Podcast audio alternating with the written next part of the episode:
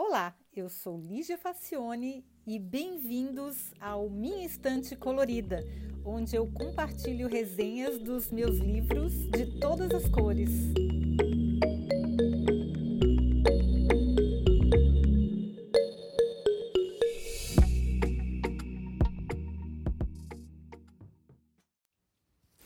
Olá, Hoje eu vou falar da biografia de um autor que me marcou muito durante a adolescência, eu adorava ler os livros dele, que se chama Sidney Sheldon. E o nome do livro é My Leben zwischen den Zeilen, que significa mais ou menos a minha vida nas entrelinhas. Para quem não está ligando o nome à pessoa, o Sidney Sheldon foi o criador das séries televisivas Gene é um Gênio, que é bem hum, para gente mais antiga, né? E o Casal 20, além de uma dúzia de best-sellers com mulheres corajosas como protagonistas. Aí é pro, os seriados são para o pessoal mais antigo, né? Mas os livros ainda continuam, eu acho que, como best-sellers, porque são muito bacanas. Bom, a história dele começa com as dificuldades da infância e da adolescência. O Sidney nasceu entre as guerras e era adolescente quando os Estados Unidos, a sua terra natal, sofreu a pior depressão de sua história a queda da bolsa em 1929. Muita gente se suicidou e o país mergulhou no desespero. As perspectivas só melhoraram depois da Segunda Guerra. Nesse tempo, tanto o pai como a mãe, quanto ele, mantinham cerca de três empregos cada um e mal conseguiam comprar comida. Então, cada uma das pessoas da casa tinha três empregos só para comer.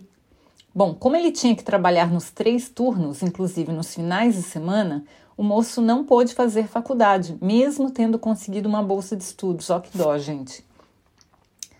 Tem muito brasileiro nessa situação também, né? Infelizmente. Bom, diagnosticado muitos anos depois como bipolar, ele pensou em tentar suicídio aos 16 anos.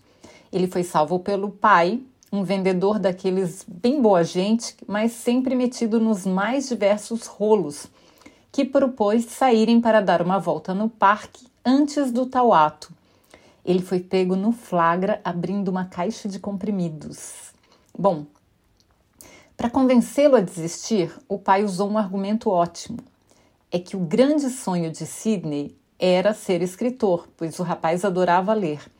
Aí o pai lhe disse que cada dia é uma página na nossa biografia e ninguém sabe o que está escrito antes de lê-la. Ao cometer suicídio, ele estava fechando o livro sem tê-lo lido todo. Ainda haveria muitas reviravoltas, aventuras, amores, tristezas, desafios, experiências diversas que o moço morreria sem saber se resolvesse encerrar a leitura naquele momento.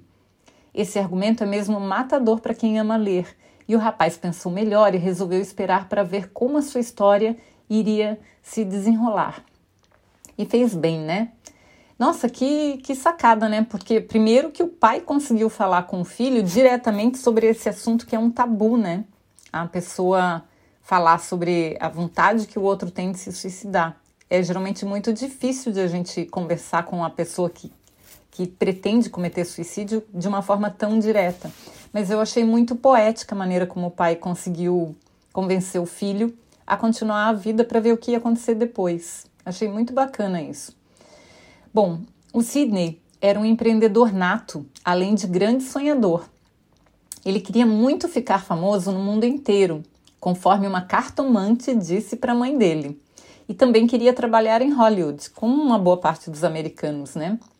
Bom, ele assumiu compromissos no limite de suas capacidades, arriscou, foi atrás e acabou conseguindo o que ele queria.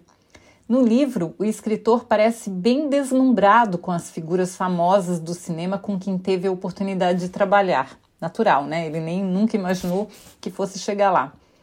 E parece que ele nunca acreditou que ele realmente chegou lá. Ele ganhou um Oscar como roteirista de cinema e foi indicado outras vezes, além de ter ganho prêmios diversos na televisão e no teatro, antes de descobrir a liberdade e o prazer de escrever romances. E aí ele não tinha que se preocupar com cenários, com atores, com diretores e com as limitações de produção. Então é, é, um dos casos onde o escritor começou como roteirista, depois que ele começou a escrever romances, que são ótimos. Eu adorava os romances dele. Bom, uma coisa que me chamou muito a atenção foi que roteiristas e autores quase sempre trabalhavam em dupla ou mais. E eu achei isso bem interessante, porque eu, eu, não sei como é que funciona hoje em dia, porque eu não conheço pessoalmente ninguém que trabalha com roteiro. Eu, eu conheço, eu sigo alguns roteiristas em, redes sociais, mas eu nunca conversei diretamente assim. E também eu tentei escrever ficção, mas eu descobri que não dá. Eu, eu, eu vou ter que aprender, vou ter que refinar mais, porque eu leio o que eu escrevi e é muito fraco. Mas eu gostaria, gostaria muito de ter a experiência de trabalhar em equipe num texto, porque deve ser um exercício de criatividade muito bacana. É, tá na minha lista de coisas que eu quero fazer antes de morrer, mas a minha lista já ocupou as próximas cinco encarnações, estou indo para a sexta, mas isso aí faz parte da lista também. Um dia é, trabalhar em equipe num texto, um roteiro ou um, uma história para ser filmada ou para ser uma peça, enfim, pode ser interessante. Bom, eu comecei a ler Sidney Sheldon quando eu estava começando a ler em inglês. E aí os seus textos são ótimos para isso, pois a redação é muito clara, as frases são curtas e há muitos diálogos, claro, porque ele começou como roteirista, né? É puro entretenimento, sem nenhum compromisso com a verdade ou nenhuma lição de moral no final, é só para se divertir mesmo. É como assistir um filme de James Bond. Desligue o sensor de realidade, relaxe e divirta-se. As heroínas do Sidney Sheldon são quase sempre mulheres fortes, inteligentes, corajosas, que sofreram algum tipo de injustiça e resolvem dar a volta por cima em grande estilo. As aventuras e reviravoltas cheias de criatividade e surpresas acontecem em vários lugares do mundo, que ele visitou para adequar melhores cenários. Nossa, muito bacana, né? A pessoa viaja, conhece a cidade e depois ele vai escrever uma história que se passa naquela cidade sobre aquela heroína. Um, hoje em dia, o que eu comparo, porque infelizmente o Sidney Sheldon morreu, né? Então a gente ficou sem as obras dele, mas eu acho que um dos herdeiros é o Dan Brown. Pena, é, pena que não, as heroínas não são mulheres, né? Elas sempre são pares do, do personagem principal dele. Mas eu gosto bastante, mas eu morro de vontade, morro de saudades do Sidney Sheldon, porque as histórias dele eram muito bacanas e principalmente porque eram heroínas e eram muito fortes e muito criativas e muito inteligentes. Era muito bacana. Eu gostei de saber um pouco da vida dele, espero que vocês também tenham gostado. E aí eu vou colocar o link para o livro para quem tiver interesse, tá bom?